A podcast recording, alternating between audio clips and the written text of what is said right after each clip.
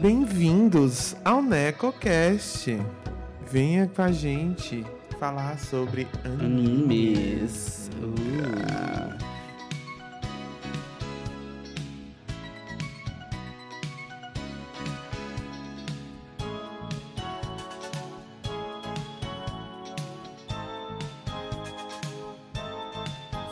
Hoje talvez seja bom pegar um drink mesmo, porque a conversa vai ser um pouco mais solta, eu acho. Eu acho. Eu é, acho. apesar de que a gente é sempre muito soltinhos falando sobre anime, não é Hum. mesmo?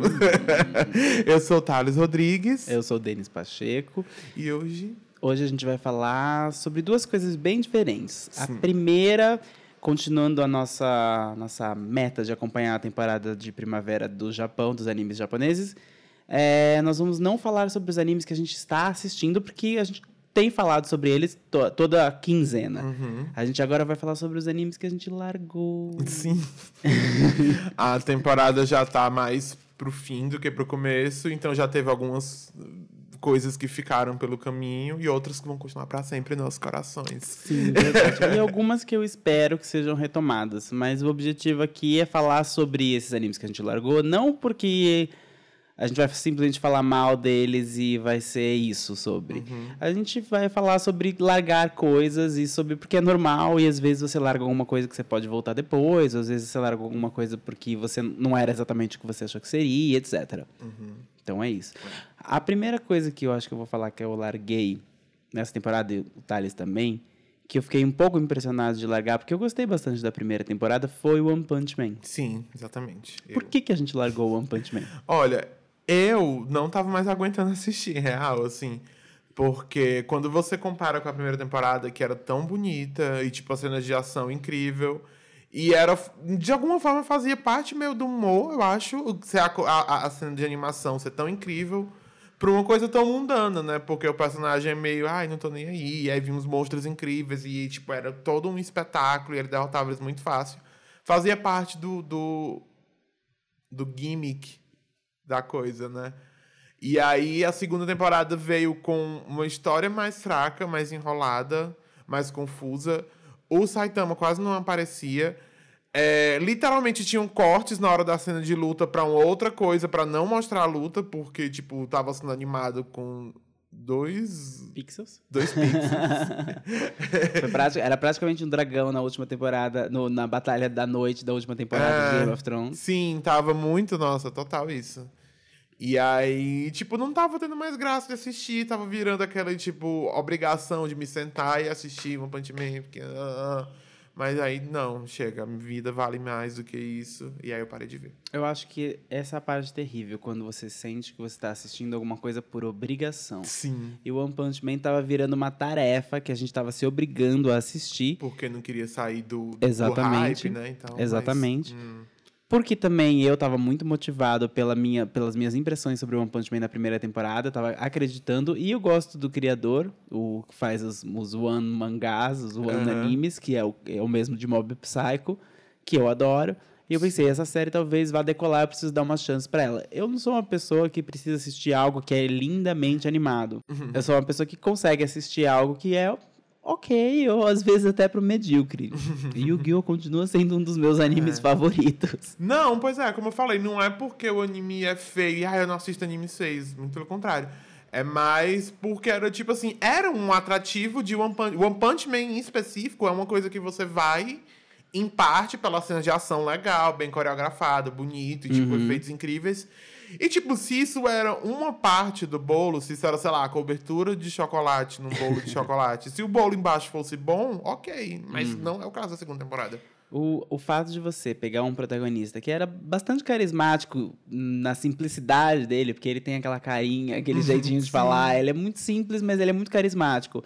E você afastar ele do núcleo central da sua história para você dar espaço para um suposto vilão que, a, que é o grande arco da temporada, que vai hum, eventualmente se enfrentar com o Saitama, mas um vilão pouquíssimo carismático, pouquíssimo interessante. Na primeira temporada a gente passou por vários pequenos vilões, ou grandes vilões, que o Saitama derrotava com muita facilidade, até chegar um grande invasor alienígena, que foi uma luta apoteótica, super bem animada, mas um vilão alienígena que não tinha absolutamente nenhuma relevância. Podia ser um palito de sorvete ali, alienígena tentando gente- conquistar a Terra. E a gente mas- veria E só serviu, no caso, pra gente ver o Saitama lutando com uma força ligeiramente moderada. Sim, ele é, o, o, grande ataque dele do final da primeira temporada é o, o é o, o, soco mais ou menos sério, né? Uma é. coisa assim, tipo, ah, fazer um soco mais ou menos sério e aí, tipo, foi suficiente para derrotar um vilão que era cataclísmico, que derrotou todos os, vilão, todos os heróis uhum. do nível mais alto da, da, da sociedade dos heróis.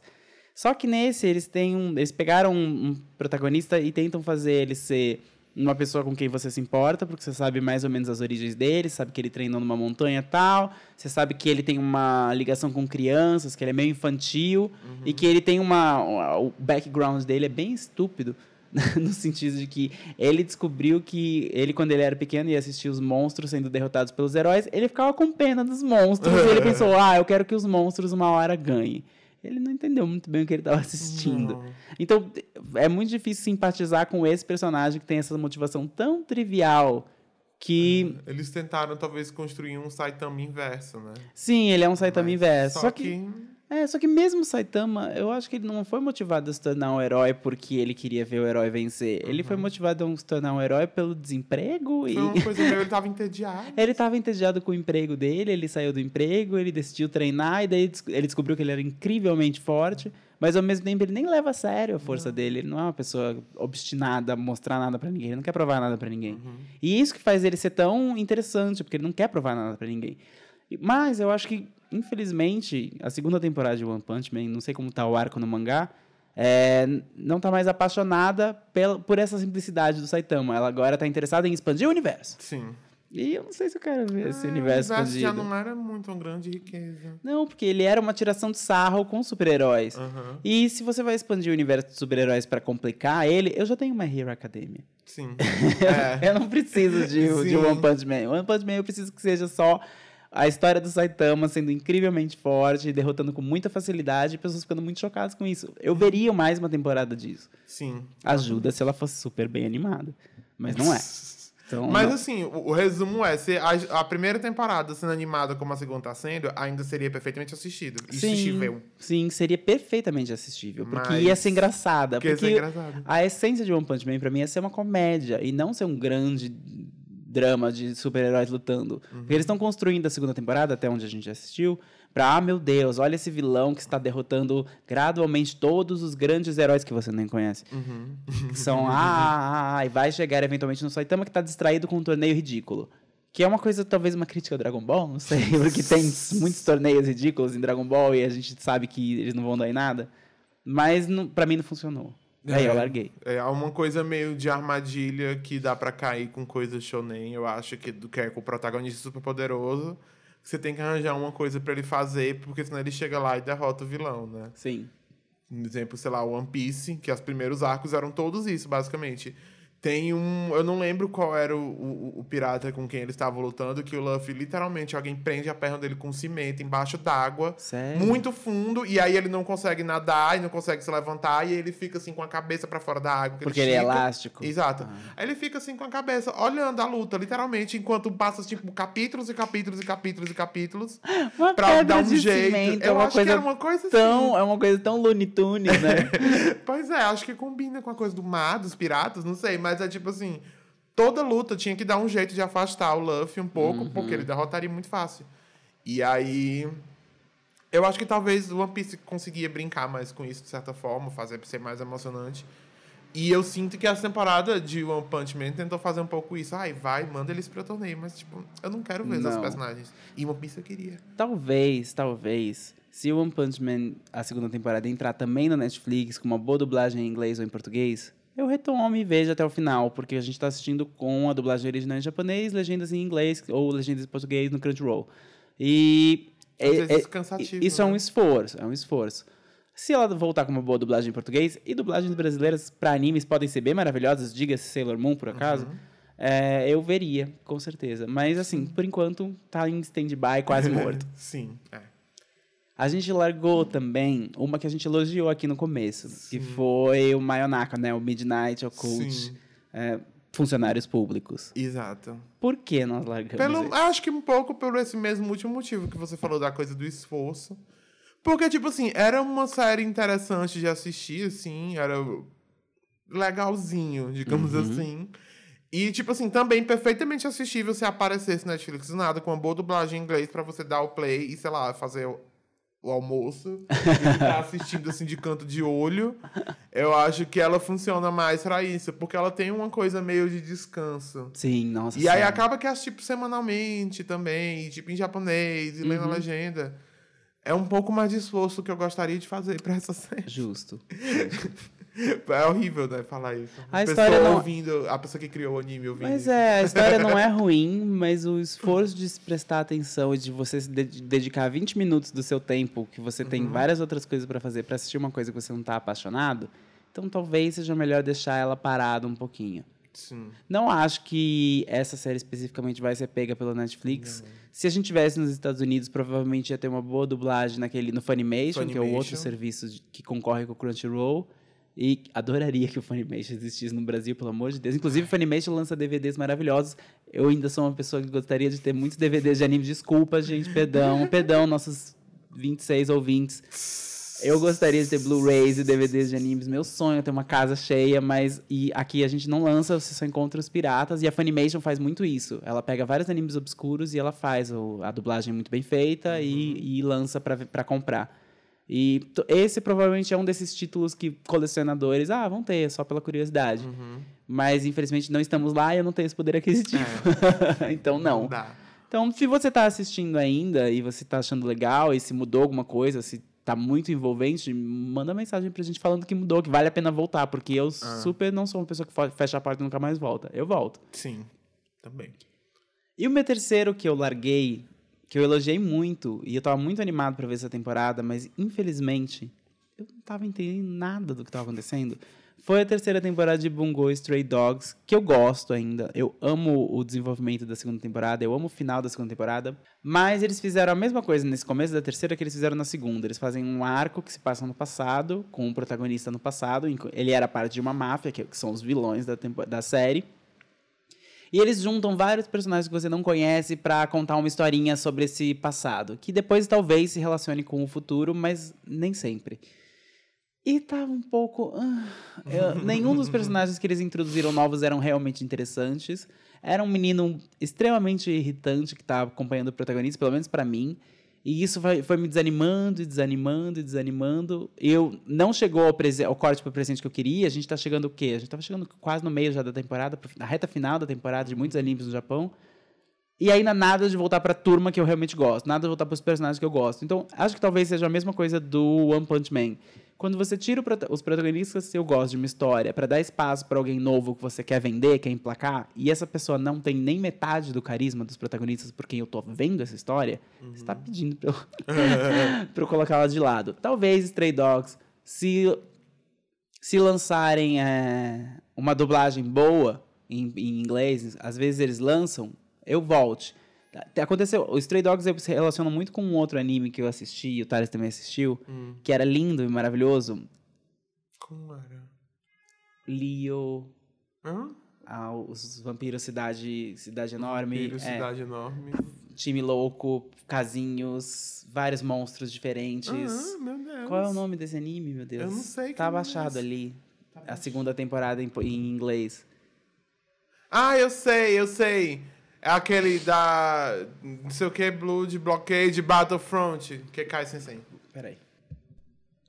Que é o Blood é, Blockade. Blockade. Brigade, que é tipo. BBB, Battlefront. É, É, o. BB o anime Que BBB, sem. ó. Kekai Sensei em japonês, que eu achava fantástico. A história era completamente doida, me lembrava muito é, é, Stray Dogs, Stray porque Dogs, eram pessoas com poderes sobrenaturais, cada poder sobrenatural muito louco, sem nenhuma razão de ser. Um protagonista novinho que acompanha esse time de super-heróis numa cidade louca que tá tentando enfrentar É, vilões. Cidade louca que, a- que poderia ser perfeitamente assunto do, do outro podcast da casa, né? Que eu, Plim, plim. eu espero. eu um dia faria muito sobre. É uma espécie de Nova York. É uma espécie de Nova York que conurba. hum, conurba várias cidades fantásticas numa única cidade. Eu adoro. Eu adoro todo, tudo sobre essa história, eu adoro. Mas aconteceu que eles tiveram um problema no Japão durante a primeira temporada, que o final não pôde ir ao ar.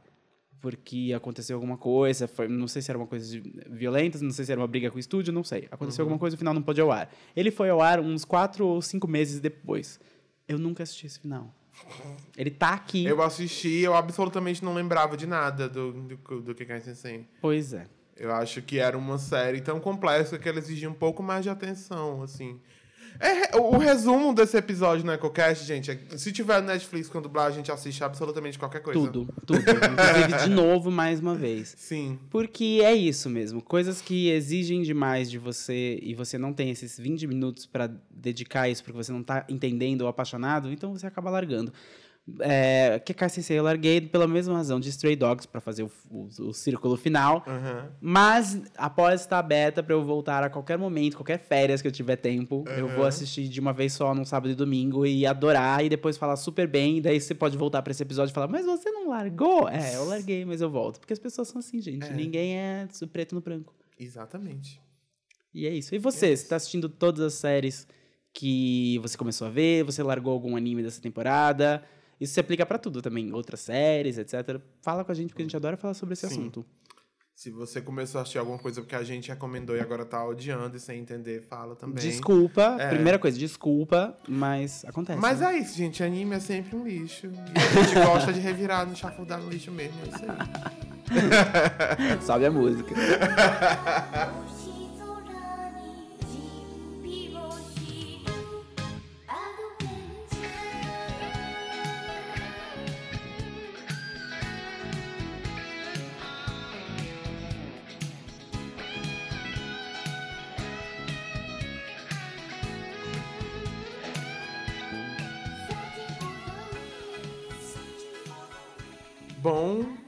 para o segundo tema que é mais místico. Uhum. Na hora de acender as velas, os seus pegar incensos, os seus cristais. Tem seus cristais? Eu tenho meus cristais. Suas cartas de tarô. De tarô. Hum. Então, a gente não assistiu muita coisa nova, não queria só ficar falando de Fruits Basket, de Demon Slayer de novo, a mesma coisa. Que continuam ótimos. Que continuam ótimos, by the way.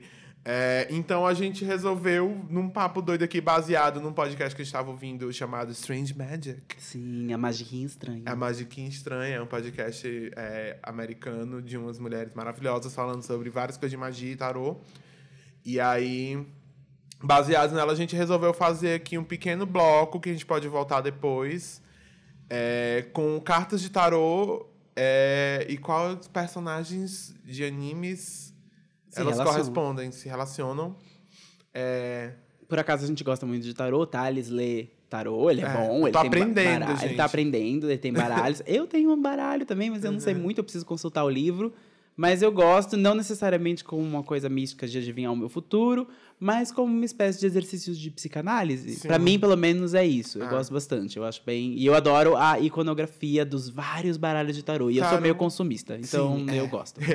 É, tarô dá pra. Tem muitas coisas. Para mim, eu, funciona muito também quase como um, um, um método para estudar mesmo história da arte, até assim. Sim. Porque os arquétipos do tarô, eles estão são coisas super universais que você pode aplicar a tudo e eles funcionam também de maneira para você analisar narrativas de coisas e tal, e é mais ou menos esse exercício que a gente vai fazer. Sim, porque o tarô, se você, se você leu sobre isso, ou sabe alguma coisa, talvez saiba mais que a gente, é, é, é, sobre uma jornada que as cartas, que os personagens nas cartas estão trilhando. Então, uhum. e tarô é uma, é uma referência para várias outras é, obras da ficção. A gente fala, a gente falou bastante de X na última vez. E X é todo orientado pelos personagens pareados com cartas. E é Exato. isso que a gente vai fazer aqui. A gente uhum. vai parear personagens de vários animes com algumas cartas. Uhum. E aí vocês falam o resultado e vamos ver se a gente continua. Exato. A gente vai. Bom, vamos começar vamos lá? aqui, né? Vamos lá. Primeiro, vamos começar com a, não necessariamente a primeira carta, ela pode ser a última, né? Que é o a tolo, carta zero. O full. The full. Né? É, é tolo em português? Acho que louco, pode é ser, é, louco, é pode é ser tolo, mas é louco, acho louco, que é o mais comum. Sim. Aquela bem alfabetizada em inglês, sabe nenhuma das cartas em português. Mas é estranho, né? Eu não gosto dessa tradução para o louco. the fool, o louco. Não acho que faz sentido. É o tolo mesmo. É, eu acho que tipo é the, o tolo no sentido de pessoa que tá é, que não sabe, que, que está no começo, que está tipo, ah, ele é tolo, não no sentido de pejorativo. É uma noção mas... de ingenuidade Isso, também. Isso, é né? o ingênuo, não o louco. Eu não sei por que foi traduzido como louco, mas, uhum. mas bom. Uhum. Mistérios da arte. Sim. Não, mas tem um pouco de louco a coisa de você se jogar, se saber. Pode ser considerado uma de loucura, né? Uhum. Mas enfim. O louco é a, é a primeira e última carta do, do baralho. Ele é a, potencialidade de tudo, né? Ele é tipo, tem todas as possibilidades estão ali.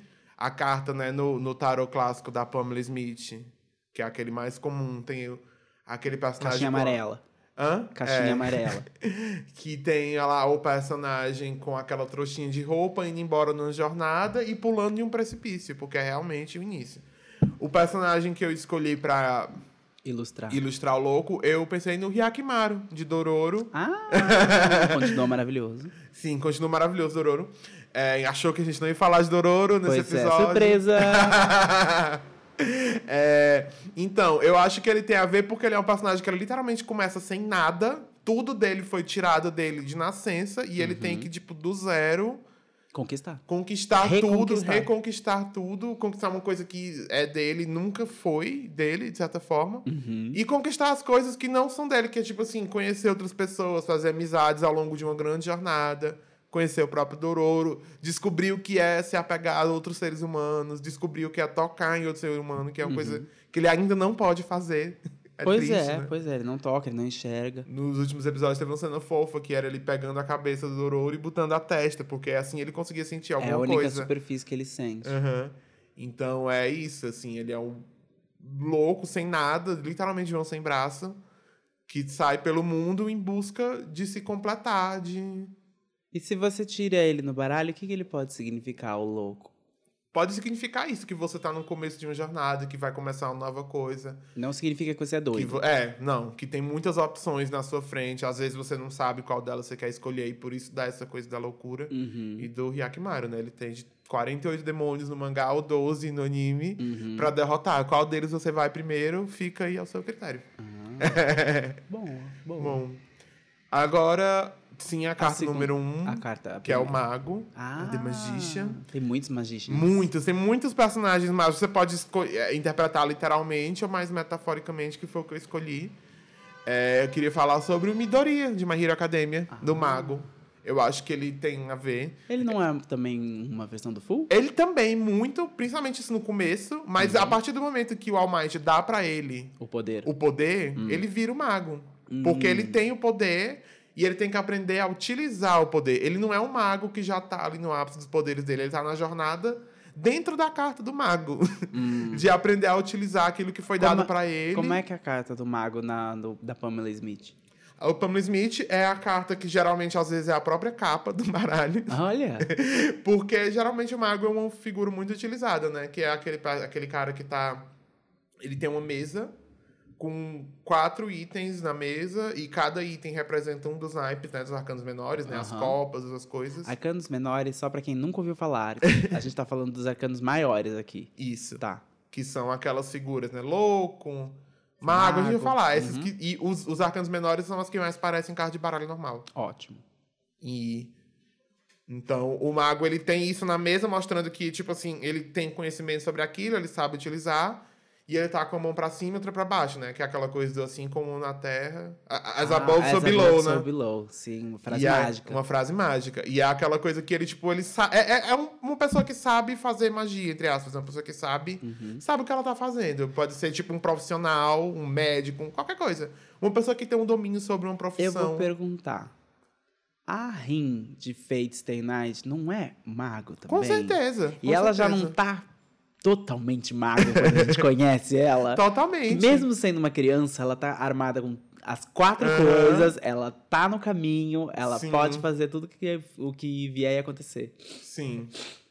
Pois é. Eu escolhi o Midoriya porque é, é, é, eu queria deixar claro que não, não necessariamente é só sobre magia que o mago fala. E que, tipo assim, que se você tá nessa situação de que tipo, se você acabou de adquirir uma coisa nova, sei lá, você acabou de se formar e tem um, um- um conhecimento, uma coisa ali que você tem que aprender a lidar com ele, a, domar, a, a, a- usar ele, a utilizar pra fazer uma coisa maior do mundo, que é o que o Midoriya quer. Ele, tipo, ah, eu quero ser o herói mais foda de todos ever. E esses aqui é o meu set de habilidades e eu vou usar Tudo que eu eles tenho. pra caramba, usar tudo Uhum. que eu tenho. É uma coisa bastante o mago, Entendi. eu acho. Tá ótimo. Tá ótimo. A próxima carta seria a sacerdotisa, mas eu quero Quem pular. é a sacerdotisa? Ah, você Porque eu pular. não consegui pensar muito num A bom sacerdotisa. personagem. Quem é a sacerdotisa em X? Em X é a própria Rinoto. A própria Renoto. Quem é? A Rinoto, ela prevê o futuro. É porque é muito literal. Eu queria uma coisa mais. Mas a, pra alguém que não sabe, talvez Hã? muito literal já ajude a dar, pelo menos ter uma ideia. Não, mas é, é justamente, eu acho ela muito literal no sentido de que ela literalmente é uma sacerdotisa. E como é que você aplica isso na sua vida? Quando é a Rinoto? Ah, quando você tiver sonhos premonitórios e for cega e surda. e- Mas eu acho que entendendo sobre o que uma sacerdotisa é e o que ela Uhum. faz, você entende mais ou menos o que é o, o- a ética da carta. A personagem que eu tinha escolhido, mas eu queria pular, mas o Denis não deixou. Não. Pois é a jornada. Você Tá pularia, se você estivesse ouvindo um podcast sobre as cartas, você Hum. pularia da, da 1 pra 3? Ele, se for me apresentar na ordem, eu não vou pular, mas não sei. Viu? Você tem que ir, ir vendo o tarô de, da maneira que ele se apresenta. Inclusive, meu tarô que eu estou desenhando, não estou desenhando na ordem. Estou desenhando na ordem Hashtag futuro anúncio. Futuro anúncio. Bem futuro. Bota isso, mas vai vir. Mas, enfim. A personagem que você tinha escolhido, só pra Tá a gente saber. Não, agora vamos falar, né? Opa. Aproveitei, consegui, gente. Consegui. É, eu queria falar sobre a teaser de, de Ancient Magus Bride. Ah. Porque- sim. Tissé. A teaser. Por quê? A sacerdotisa é uma carta sobre magia. Ela, essa sim é bem mais sobre magia e sobre o inconsciente, eu não sei, os mistérios, as coisas que a gente não sabe sobre a nossa própria cabeça, que pra mim, na minha crença pessoal, é onde a magia tá. Uhum. né? São todos esses limites do cérebro humano e tal. Eu vejo muito nisso. E aí, o que é a XZ? Ela é essa fonte misteriosa e meio que inesgotável de magia. É isso que a personagem é. Uhum. Ela é literalmente comprada e vendida como, como uma bateria grandona de magia. É assim que começa o anime. Por acaso, assista Ancient Magus Bride se você Muito nunca viu. É muito bom. É muito maravilhoso. Vai voltar. A, vai voltar. a, a, a, a temática inicial pode ser um pouco assustadora, Sim, mas melhora. mas melhora. Melhora, melhora. Não é sobre esse grau de exploração que parece É. ser no começo. Na verdade, assim, é sobre, mas é tipo assim, é um olhar analisando essa situação e desconstruindo. Sim, com certeza. É, porque nela é vendida como uma noiva. Ela é uma noiva que foi vendida, basicamente. Essa carta tem o potencial de. É a pessoa que tem a informação ou o potencial de se libertar de uma situação difícil ou não? Com certeza, porque o, o- a High Priestess ela tá muito ligada àquela, à- àquela noção, né, de sagrado feminino, né? Aquela Uhum. coisa, aquele poder inerente do, do aspecto feminino. É enche os Magus É, total. perfeitamente. E é tipo assim, e a High Priestess é uma coisa que ao longo da história foi cerceada e foi destruída pelo patriarcado, de certa forma, e comercializada. Aham. E, e, e- e- e- enfim. Ah, perfeito, você E- tinha a carta perfeita. É, e a X é isso, né? Tanto que a metáfora usada é tipo um pássaro numa jaula e depois ela se liberta como uma grande fênix. Ai, a melhor cena, só de pensar nessa cena eu choro. E é tipo. E ela é uma personagem que tem uma tristeza muito profunda, que é uma coisa que tá ligada à à Lua, né? Que é o planeta Sim. que rege o, a sacerdotisa. Que é uma tristeza da qual ela tem que se libertar, a jornada de ela querer viver, né? A Uhum. jornada de, de botar um pouquinho de sol nessa lua, de certa forma.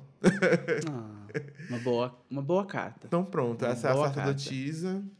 A o carta poder número dois. interno que vem de onde você não sabe de onde e que você tem que tomar cuidado para não cercearem e não tirarem de você. Ok. Mas que você pode aprender a compartilhar com os outros de maneira saudável, que é também o que ela faz no anime. Carta número 3. Carta número 3 agora. Não, essa. Não, essa é número 2, é verdade. Carta número 3 é a Imperatriz, que eu não anotei A aqui. Imperatriz. É, mas eu sabia qual era. Ah, já sei. Crosange? Mentira. Mentira. Nunca é, nunca é Crosange. É Crosange é Crosange. nosso lupo. Crosange- Nunca vai ser é, Crosange. é a torre, que é a desgraça. sei lá. Enfim, não sei. Imperatriz, eu acho que eu quero falar sobre a mãe de Erased. Ah, Erase, a mãe de Erase, meu Deus. Assim, primeiro que Imperatriz, né, é um shout-out to pra todas as mães de animes. Porque a Imperatriz é uma carta né, que tá intrinsecamente ligada à coisa da maternidade, não só isso. Mas é tipo energias criadoras como um todo. E o que é a mãe de Erased, ela, tipo, é uma, ela é uma energia criadora. Ela sabia de tudo, ela tava sacando de tudo. Ela criou o menino que é o protagonista. Ela. A Imperatriz é uma carta ligada ao signo de touro. E ela provavelmente deve ser taurina, porque adorava comer, beber. Era teimosa. E era teimosa pra caramba. Era jornalista. É, e jornalista. E, é- então, ela era uma pessoa que tinha uma coisa super maternal, de certa forma, porque ela cuidou do menino, cuidou da outra menina que chegou depois. Mas o maternal de cuidar, de. de uma, uma, uma maternalidade muito própria da personagem, que não é aquela mãe estereotípica. Não, ela não era um estereótipo de mãe jamais de animes. Mas sem deixar de perder essa ternura, esse Sim. cuidado. E, então, eu acho muito legal isso. E ela era vista cozinhando. E era uma cena muito clichê de anime, a mãezinha cozinhando com, a, com aventalzinho. Aham. Mas ela fazia ser uma coisa única. É uma personagem muito única, a mãe de Erased. Ela acho que é a melhor personagem do anime. Ela é a melhor personagem do anime. Todo, se você assistiu, você também concorda. Não tem, eu nem tenho dúvida de você concorda. Aham. E ainda mais porque, tipo, tem a mãe ruim da outra menina que serve como espelho, né? De certa Uhum. forma. A sombra. Sim. Hum. E Então, eu acho que por isso que tem muito a ver. Se você está ouvindo esse podcast agora, ligue para sua mãe. Aham. É, a próxima carta é o Imperador. O imperador. O Imperador. E eu também quero quebrar paradigmas com o Imperador, falar Uhum. agora. Porque é uma carta que tá ligada a muita coisa do patriarcado, né? O Imperador é o signo de Ares, né? Aquela coisa bem assim. Hum. E eu queria tentar, também muito baseado no Strange Magic, no episódio dele sobre o Imperador. A gente vai linkar. É, é, eu queria falar um pouco sobre o aspecto positivo né, da carta, que é aquele impulso humano mesmo de explorar e de viver e de prover para os filhos, né, digamos assim. Uhum. E aí eu escolhi falar da Emma de Promises Neverland como imperador. Olha. Porque ela é uma pessoa que ela diz assim, ela resolve que tá numa situação de merda. Resolve não, ela descobre numa que tá, ela tá numa situação de merda horrorosa. E tem aquela ruma de menino e ela falou: Eu vou proteger cada um de vocês. Sim. E a gente vai, se o mundo é cruel, a gente vai explorar ele e colonizar de certa forma. Porque Imperador é uma carta muito colonizadora, o nome é Imperador, Uhum. né? E a gente sabe que a colonização é uma coisa, um processo horroroso que aconteceu. É uma violência. Mas, assim, tem esse aspecto da, que é inerente à humanidade, que é de expandir, crescer. Hum. E que é, que é uma coisa que tá ligada ao imperador, que é esse impulso de, de sobreviver mesmo. De sobreviver e de prover para que os próximos Sobrevivam. sobrevivam juntos, né? Esse é o lado bom do imperador. Esse é o bom imperador. É o imperador que tá preocupado com todos e tudo. E eu acho que é o que a Emma tá ali perfeitamente. Uma líder nata, né? A coisa do signo de Ares. Entendi. Quem seria um exemplo, agora você não tá na sua lista, mas Ah. de um imperador do lado negativo? Deve Qual- ter muitos, mas no assim... mundo real, vários políticos. Não, no- nos animes, porque no mundo real a gente já É. sabe. Tá, deixa eu ver, assim. Um bem. Maximilian Pegasus, de Yu-Gi-Oh! É o Hum. imperador louco, completamente louco. Ele criou um mundo de fantasia, literalmente. Sim. Onde ele é o rei, Sim. louco. Ele é o dono da empresa que cria as cartas. Ele cria as regras Ele para... manipula as regras, ele muda as regras pra conveniência dele. Porque ele é o imperador, ele tem um poder total e ele quer expandir cada vez mais, que é o que o imperador faz.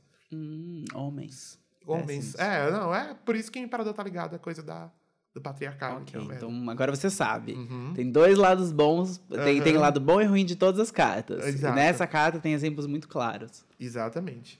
Próxima carta. Tá, a próxima carta é o Hierofante e eu vou dar uma roubadinha, porque eu não vou falar sobre um personagem, mas sobre uma instituição. Ah, Eu quero falar sobre a UA, de My Hero. Academia, a Ah, escola. a escola. Porque o Hierofante é uma carta sobre instituições, né? De certa forma, é, Hum. um, é o ensino formal, é uma empresa, E é a igreja. hierofante Tem outro nome em português? Papa, Ah, desculpa. é o Mas Não, Hierofante, hierofante faz mais. Eu prefiro do que o Papa. O Papa Ah. parece católico. é. Porque tem a ver, porque, tipo, eu acho que, tipo, no começo Do tarô. do. Não do tarô, mas sei lá, do começo, talvez, dos humanos se organizando enquanto sociedade, essa função de educação e de. E de como é que a gente chama? De. Não é domar, é. Doutrinar? Des- doutrinar e de- fazer a pessoa deixar de. Tipo. O senso de comunidade Uhum.